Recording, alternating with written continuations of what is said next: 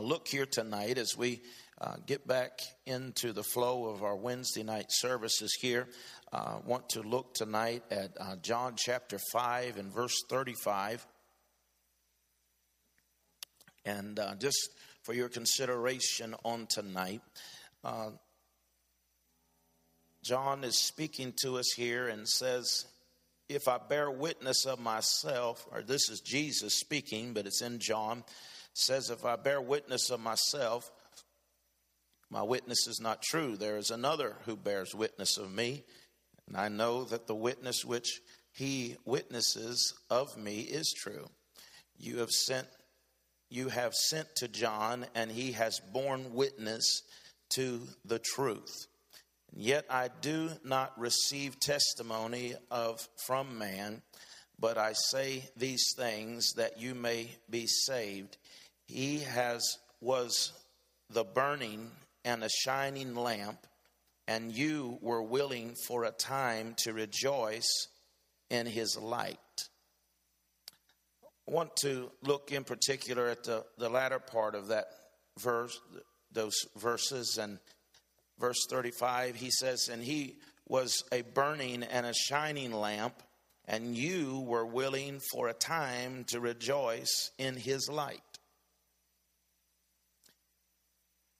I believe in the culture in which we live today, this scripture speaks to us, because there are few people that are willing to pay the price that it takes to bring a bright light to burn, to shine. There's a lot of people that are willing to rejoice in someone else's light. If you're willing to pay the price, we'll come to the party. Come on, somebody. If you're willing to do whatever it takes for the light to shine, we'll come and enjoy the light. But there's very few people that are willing to pay the price for the light. And John here, Jesus is speaking of him, and he speaks so eloquently and so highly. He says, I don't need to tell you about myself, because John tells the truth about me. I know he tells the truth, and he is witness to me. And he says, you have seen him, and he has been this burning, shining light. Today we are so desperate need of somebody that is on fire, someone that is burning, someone that is shining the lamp. He said that men would see our good works and glorify the Father which is in heaven. And so there has to be someone that is willing to pay the price to burn, to shine forth the light. And what's interesting to me, though, is the Bible says that they were willing to walk in his light for a season. But then they weren't even paying the price for the light, but yet now they aren't even willing to walk in that light. But for a little while.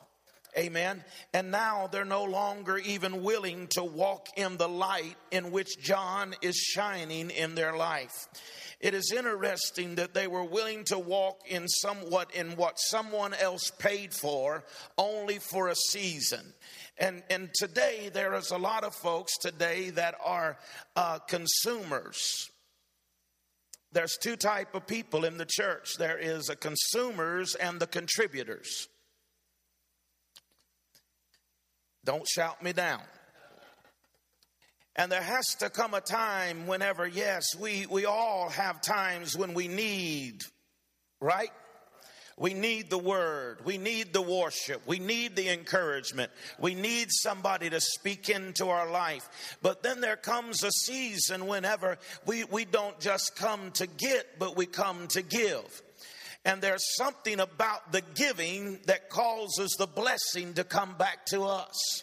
And so as we come, we don't come just to walk in someone else's light. And somehow this thing has got all mixed up. It goes all the way back to Catholicism, whenever they put the high place in for the priest to stand and separated the church people, ordinary people from the pulpit. And this became a sacred place, and no one was able to step up there but the priest. And somehow when we came out of that teaching, we forgot to come out of it all.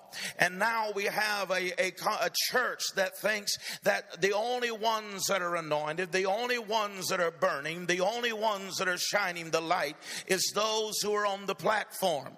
But God didn't say that we were to all be preachers. That's a call. That's something He calls us to. But He does say that we are called to be Christians, that all of us are called to be His children. All of us are called. Amen. And we may have different positions, we may have different places to serve in the kingdom, but if we're a child of God, then we have an understanding that we can go to the throne room boldly into His presence and ask Father God what we have need of. But we see, we think that it's somebody else's job. It's Pastor Jamie's job to pray and bring the fire on Sunday morning. It's pastor's job to seek the face of the Lord and bring the fire on Sunday morning so somebody else can walk in it. Come on, somebody. But I want to suggest to you tonight that the room is more amplified when the church becomes a burning lamp. And whenever we all become a light, and we may have different levels of light, but whenever we all are contributors to the light, the room is illuminated with the presence and the power of a living Christ. Hallelujah. It should not be hard for people to find Christ in the church. It should not be hard for people to find the power of God and the revelation of who Jesus is in the church. But we should not have an understanding tonight that He is high and lifted up, and because He is high and lifted up, His train is filling the temple, and when His people catch a blaze and it is illuminated, He will be in the midst of His people, exalted one, showing His glory, showing His power, manifesting His goodness in the midst of His people, and no one will have difficulty knowing who Jesus is. Amen. But you see, only for a while are people willing to serve or to walk in someone else's light. And so we have a lot of people who are willing to walk as long as someone else is making a sacrifice. And it's good. It's good whenever you're down, whenever you're out, whenever you're having difficulty, to have a brother that when you don't have a praise, he can praise for you. It's good to have a sister that'll lift their hands for you when you're heavy burdened and you cannot lift it, and you just get the overflow. You get the blessing that comes because someone else is worshiping. We all have those times, but I'm not talking about that. I'm talking about that we are not willing in our good days to make sacrifice. And you see, what I believe today that we have missed, I understand that the Lord has removed in the Old Testament the sacrifice of the bull and the turtle dove, right? But in Psalms, he tells David that he's not interested in the bull. And what that tells me is the church needs to cut the bull out. You'll get that on the way home. Amen. We need to cut the bull out, and we just need to come in. David learned that it wasn't about a bull or a turtle dove, but he said, God is wanting my sacrifice of praise. He is wanting my worship. He is wanting me to give Him me. And so worship is not a song. Worship is sacrifice. And so a sacrifice on every level and every situation is different for wherever you may be. It may be a sacrifice that some of you are here tonight. You may have come here directly from work and never even eaten dinner tonight. But it was so important that you get to the house of the Lord that you said, I'm going to make a sacrifice. And so it's not about the song that we sung. It's about the sacrifice that you made that brought you into the presence of God.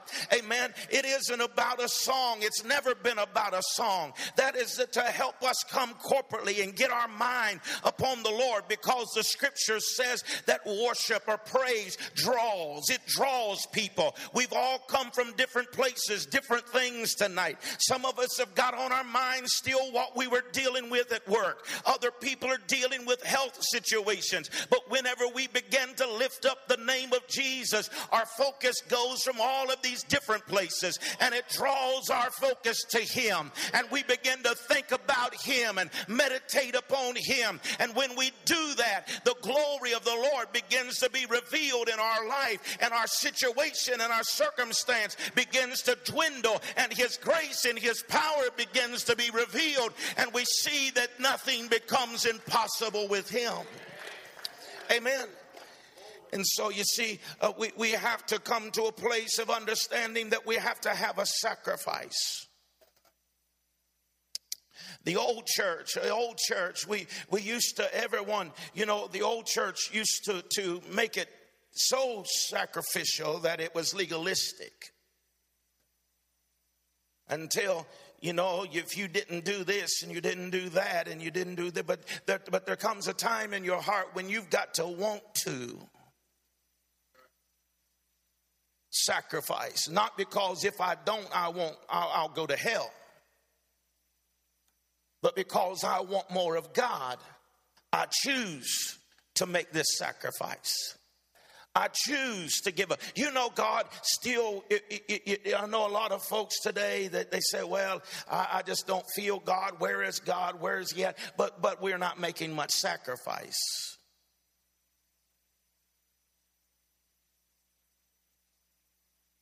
Amen. We're not making much sacrifice. We are comfortable.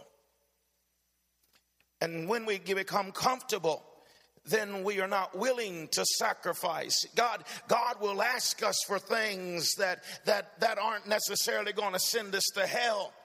But He'll ask us for things that may be taking time from Him, that we could be seeking His face. There's some things in our lives that aren't terrible, aren't bad, aren't sin, but He asks us for them so that we are willing to give them up in a sacrificial way, so that we can experience His power and His grace in another level. Amen. And so you see, God talked about this last day church, and He said that it's going to be a glorious church. He said that it's going to be a church that will bring forth the light. Amen.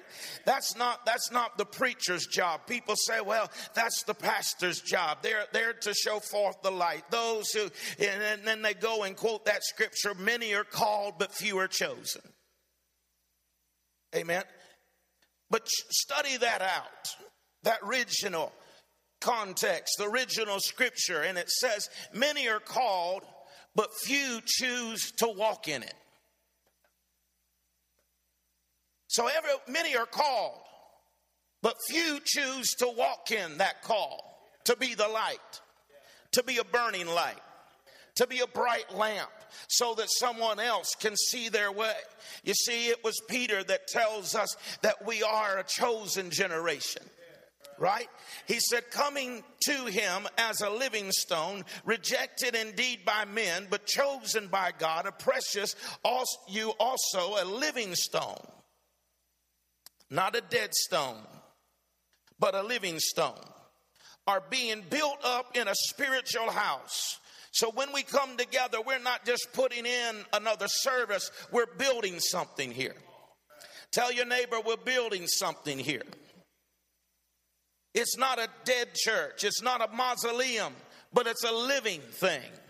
we are living stones, amen, a holy priesthood, to offer a spiritual sacrifice acceptable to God through Jesus Christ. Therefore, also contains in the scripture, behold, I lay in Zion a chief cornerstone, elected, precious, and he who believed on him will by no means be put to shame. Therefore, to you who believe, he is precious. But to those who are disobedient, the stone which the builders rejected has become the chief cornerstone, and a stone of stumbling and a rock of offense. He's talking about the same stone, but it just depends on what side of the stone you're on. Is it going to be a building stone, or is it going to be a stumbling stone? Is it going to be something that you accept, or is it going to be something that you reject? And the only difference is, which side are you looking at the stone from? Are you looking at it from a place of shame? Are you looking at it from a place of disobedience? Or are you looking at it from a place where that you say, this is something I need. This is God at work. This is his word at work. It's about obedience or disobedience that determines what the stone is. So they stumbled, being disobedient to the word, to which they also were appointed. But you.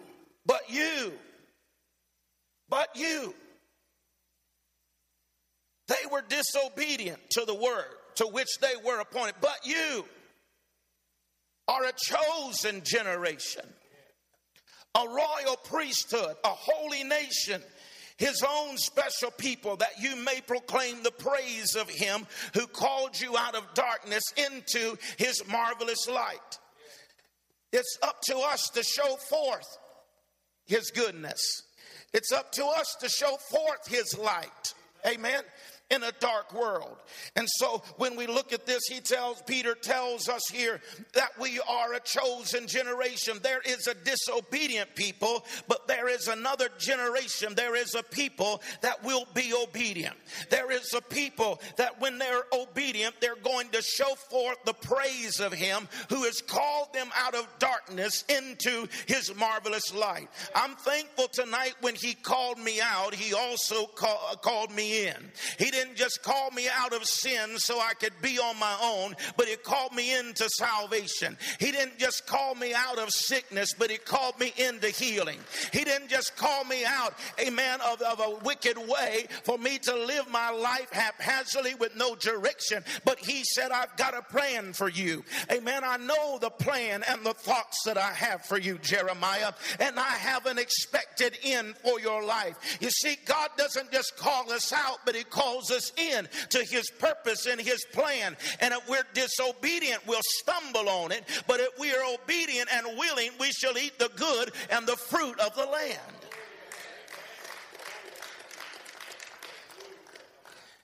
And so it's obedience or disobedience that's going to separate us. Are we burning or are we smoking?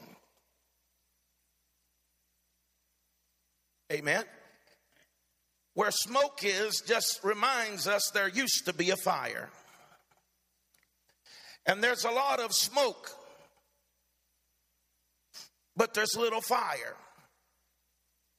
And the reason that I say that is because I believe, and I'll be sharing with you the next few weeks, the Lord has been walking me through the book of Isaiah and showing me how that we're parallel between us and Israel and all of those things. But I'll be talking to you on that on Sunday. But my concern is that we've got a lot of folk that are coming to church, but there's a lot of smoke, but there's no fire. There's no light. There's no brightness of their shining. And I'm not, this is not a condemning word, it's a concerning word. Because we should not just come and put in our time on Sunday and Wednesday night and go home and feel as though we fulfilled our duties. But the reason why is because there's no gas in the lamp.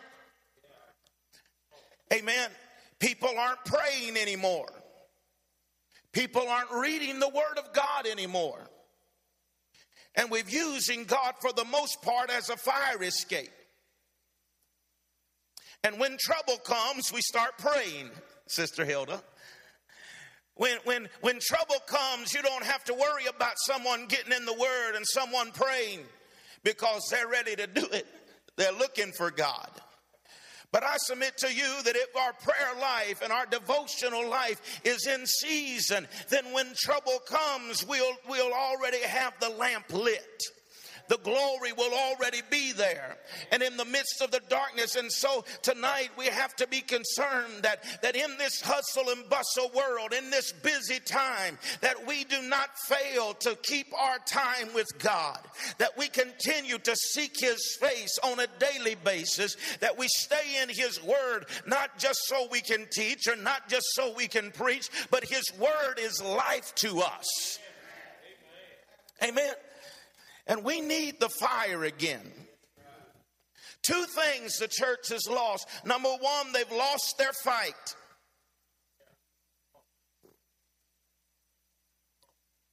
The church isn't willing to fight for nothing. Come up in here and tell us the devil's God, and we'll tuck tail, run off, and act, just let them tear the building down and say, we'll just pray at home. We don't have no fight left. We're like a wounded soldier that has been wounded in battle and no longer has the strength to rise and to fight. But I submit to you, I've come up in the church. Y'all know that. But I want to tell you, there was a day when the church would fight. They would fight, and some of their fight wasn't worth a fight, but there were some things that were worth fighting for. Amen. People would fight when they had something they believed in, when they had convictions, right? Whenever somebody had a conviction, what is a conviction? It's something that God has dealt with you about. It's something that God has spoken to you about. It's not necessarily wrong, but it's a conviction that you said, well, we're not going to do that in this house. We're going to live this way. We're going to live a certain way. And they had a conviction. And the problem was, a lot of times people would try to put their convictions up on somebody else. Amen. But what I want you to understand is they would fight for those convictions. They had moral standards.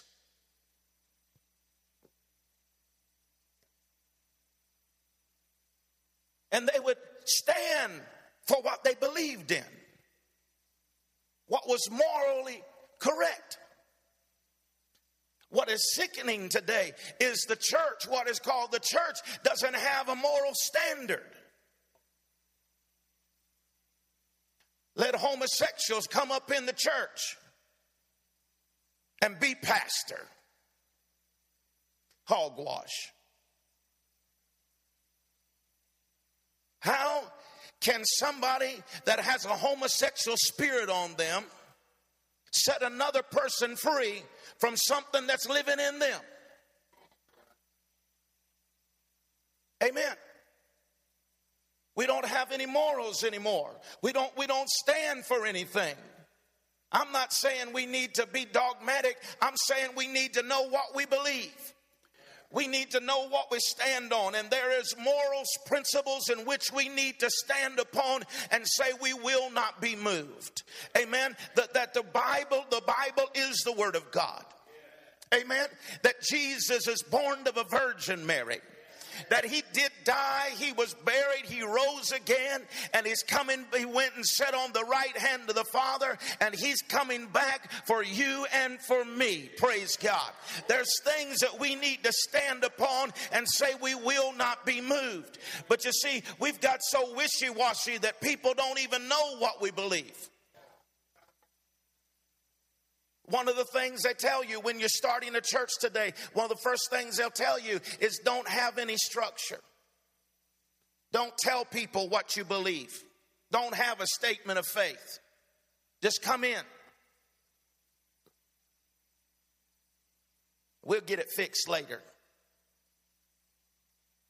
No, The way the house starts is the way the house will stand.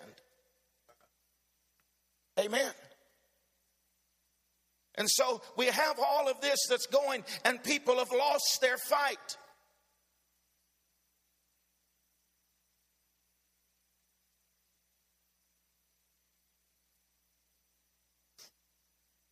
And so now we have a nation that's confused about who God is. Is it Muhammad? Is it Krishna? Is it Buddha? Who is it? Now all paths lead to heaven. And whoever you think is God, that's who it is. And we'll all meet in the pie in the sky. And we've got so loose on these things that people just believe that stuff. And then wonder why we don't have any power.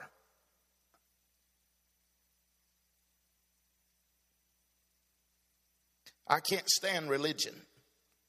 I've seen it destroy too many people. And if you want me to get angry, quick, fast, and in a hurry, I can't. I don't tolerate it. I won't put up with it. I despise it. Amen? And you want to see me go off, I'll go off on religious folk. Because it kills, it destroys, and all it has is a form of godliness, but don't have any power. And that's not what I'm talking about. I think y'all have been here long enough to understand what I'm saying. But I want you to also understand that we've got to come back to a place where we have some fire again. When did we lose fire for God? When did the church start experiencing God's presence but not be moved? When did it become normal for the glory of the Lord to fill the house and nobody worship? Amen. When did it become okay for us to come into God's presence, experience His goodness, and never thank Him for His goodness? You see, this is where we're living today.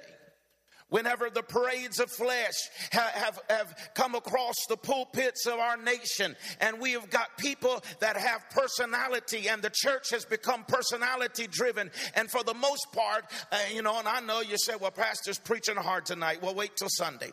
But I want to tell you tonight, for the most part, most people in our churches don't know the difference between the anointing and somebody that's got charisma. For the most part, if you're an articulate speaker, if your gifts, you're charismatic in your gifts, I'm not against that. I wish I had more of it. I'll tell you that right now.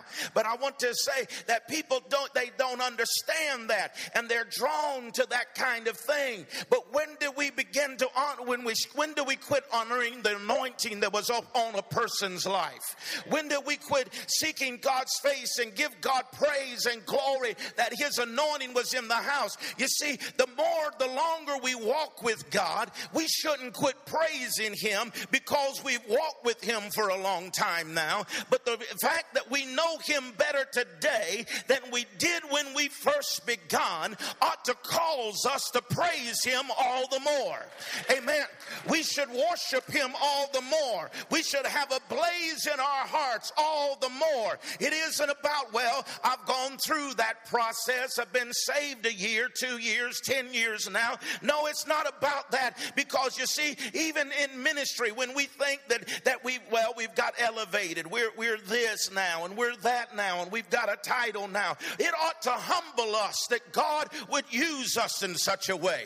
It should humble us that God would allow His glory and His presence to dwell upon our life, that He would put enough confidence in us to elevate us to that place. So So we ought to be the first ones to shout hallelujah. We should be the first ones to give him glory and to give him praise and to give him honor. But we've learned how to go through life and go through church and go through worship services, and his presence comes, but there is no expression of his presence. The burning lamp is went out. The light is gone, and people come and sit in our churches and can't even see Jesus.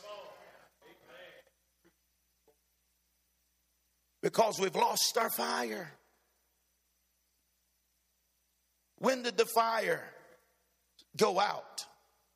When did we think that we had arrived to a place that we don't need to worship anymore?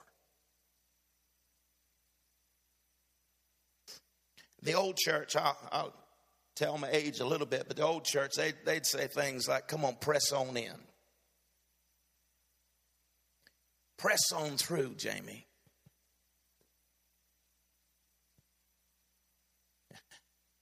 You're evangelizing, Rich. You know what it is to plow. It's everywhere you go, they ain't hanging from the chandeliers singing glory to God. Huh? Whenever you're evangelist, you don't go in there and get the they don't call you to preach a revival most of the time because the church is on the top and they're ready to win souls. They call you because it's got some mess going on and somebody needs to clean it up. Huh? And so they call the old evangelist in to go in there and plow that thing up and till up that soil. And you have to preach your heart out, and you have to study yourself full and pray yourself hot and release the word.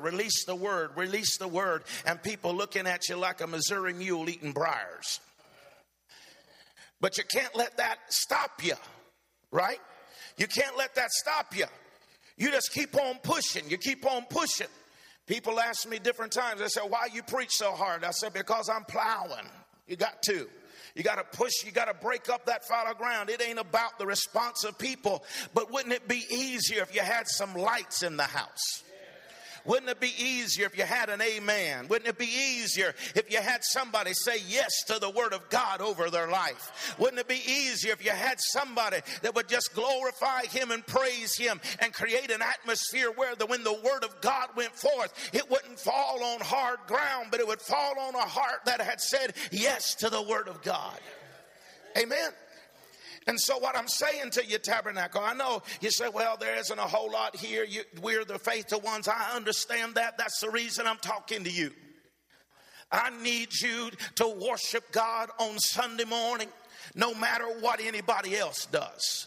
I need you to glorify him. I need you to be that light. I need you to be that lamp. I need you to be that one that says yes to God and worships him and praises his name, so that when that wicked one comes in, when that broken one comes in, when that troubled one comes in, the light will be so bright they won't have a hard time finding Jesus. Amen.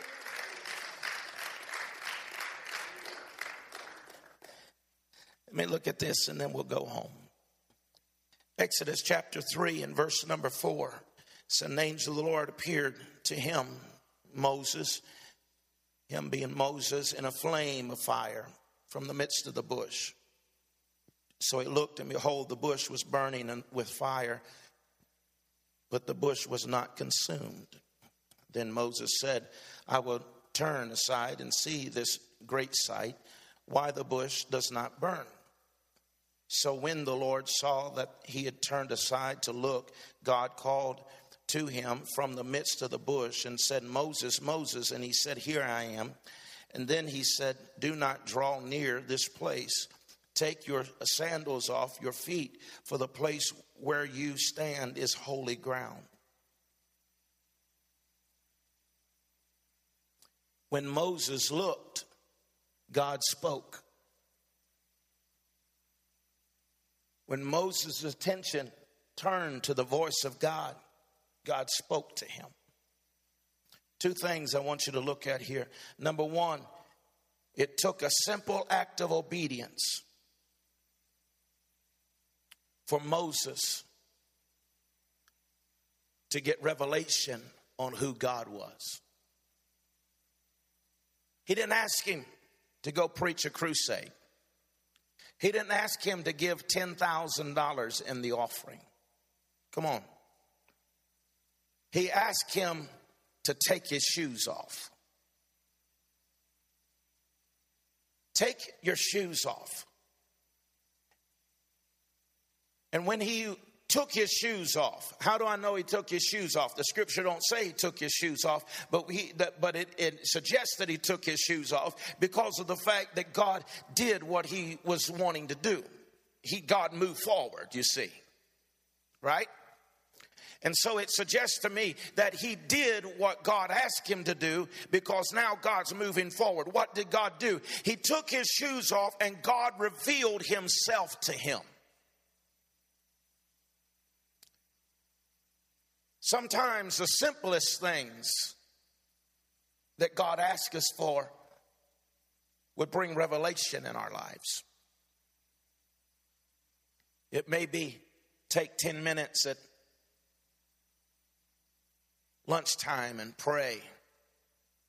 It may be to share a smile with somebody in the grocery store.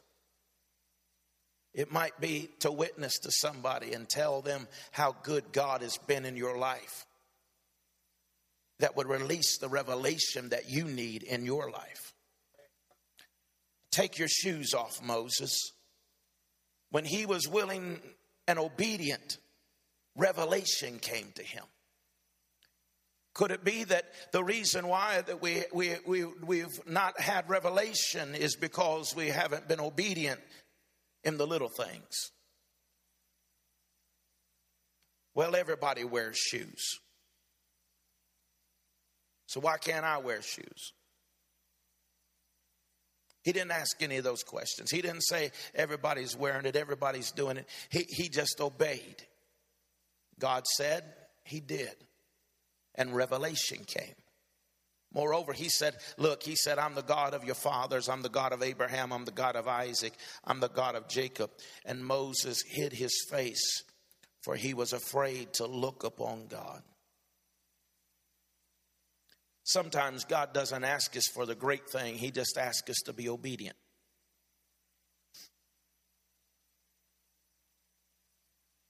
I believe in order because God is a God of order. But in the midst of order, there is something that hasn't been planned that can still be in order. Amen. And so it may be that God would just say to us in the midst of worship, clap your hands. Dance. Shout, run, go encourage somebody. Not a great thing, just take your shoes off. Not something that is super duper spiritual, just something you're able to do, right?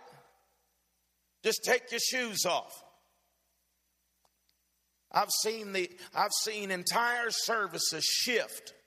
I'm talking dead, nothing happening. And just one person in an act of obedience does one simple thing, and the whole atmosphere shifts.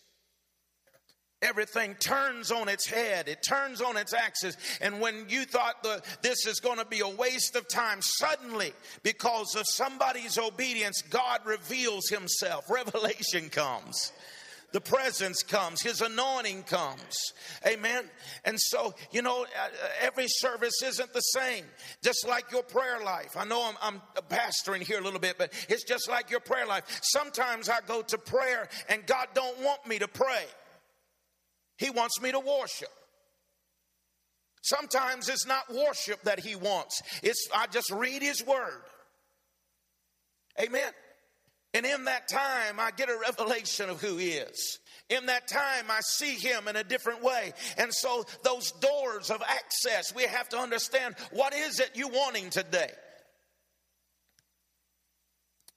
Amen.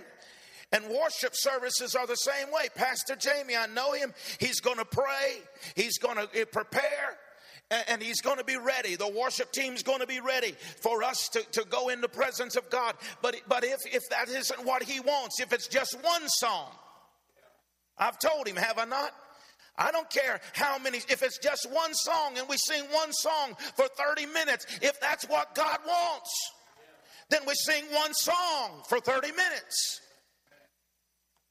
Because it ain't about us, it's about him. And so we've got to find the heart of God. If we come in and he just wants us to come up around this place and we begin to pray and seek his face, then isn't that what it's about? Amen. And so what I'm saying is tonight is that we have to be this burning lamp. We have to be this light that don't go out. And the only way that we're going to have that revelation of who Jesus is and who he wants to be in our life is we've got to be obedient in the little things. Watch this. I read that and this is what I wrote down. Are you willing to give him your shoes to be able to receive an anointing that will deliver 3 million people? Are you willing to give him your shoes so you will receive an anointing to deliver 3 million people? A revelation that brings a whole nation out of bondage. My God. How did you get that revelation, Moses? I took my shoes off. You mean you didn't fast for 40 days? No. You mean you didn't pray for 10 hours? No. How'd you get it? I took my shoes off.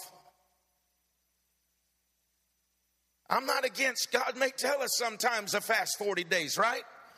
He may tell us to pray for 10 hours, but I believe more than all of that, he's wanting daily obedience. Yeah. That we just be obedient in the little, what other people say, that's insignificant. But you know how that you're ready to burn? It's when you're willing to lay down what other people say is insignificant. It's insignificant that you have your shoes on. What does it matter if you have your shoes on or not? But when you're willing to be obedient to the insignificant things, it makes an impact that is eternal, not only on you, but upon others. And so the Lord began to deal with me this last couple of weeks about compromise. Compromise, because we can compromise. And I think I shared this with somebody on the staff, maybe the whole staff, but compromise, we think of it as, you know, going out and drinking, drugging, sinning, doing all of it. But whenever we have come to this place of knowing God and we have worshiped him, we have in the word, we have a relationship with him, and then we slack up on our reading, we've compromised. When we slack up on our worship, we've compromised because we've gone back instead of going forward. And so that may not be for everybody, but it is for me that God wants us to not compromise. Doesn't want me to compromise, but to keep on pushing, being willing to take my shoes off, being willing to do the insignificant things so it clears my spiritual ears that I can hear his voice and he can tell me more about who he is than I knew before. Amen. Amen. So, Father, just give this little devotion tonight. Just speak into the atmosphere that we will be burning lamps. We will be a light in a dark place. We will be willing to be obedient We will not allow the stone to become a stumbling stone, but rather a building stone, a lively stone. We will not allow it to be a rock of offense, being disobedient to the word, but we choose tonight to obey the word over our lives. Father, I pray that we put a yes upon our altar. Whatever you ask, we say yes. Take our shoes off, yes. Clap, yes. Dance, yes. Share our testimony, yes. Whatever it is, the insignificant things that people say don't matter and not going to make any difference, let us say yes. Let us be people that are willing tonight to do the insignificant, that we may have a revelation of who you are. I pray the fight return tonight, God.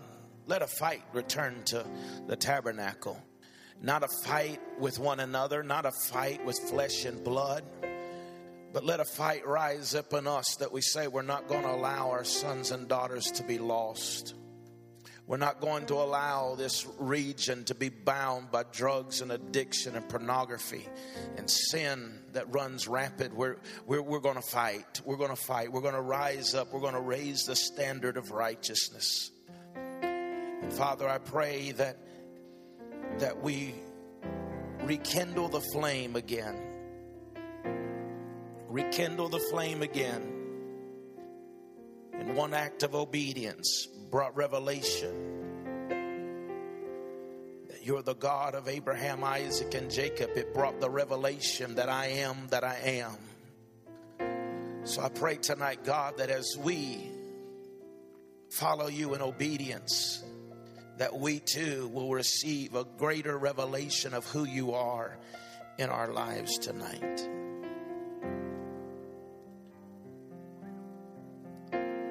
Father, you put us all on different platforms. For some here, we may need an anointing to set 3 million free. But for some of us, most of us tonight, we just need an anointing to set our house free. So I pray tonight, God, as we say yes, that you'll give us an anointing to destroy the yoke in our house, remove the bondage in our house, over our family, over those we have influence with. Let the tabernacle be a blaze of people that are willing to give up the insignificant to gain the revelation of who Jesus is. We thank you for this tonight in Jesus' name. In Jesus' name. Amen. Amen. Jamie, just lead us in just a little worship. Let us just soak in this atmosphere for a moment. If you have a special need tonight, you need special prayer, we want to pray with you on tonight. Amen. But let us just say yes to the word. Is that all right? Amen. And if you have a special need, just come while Pastor Jamie's singing. We'll certainly pray with you tonight.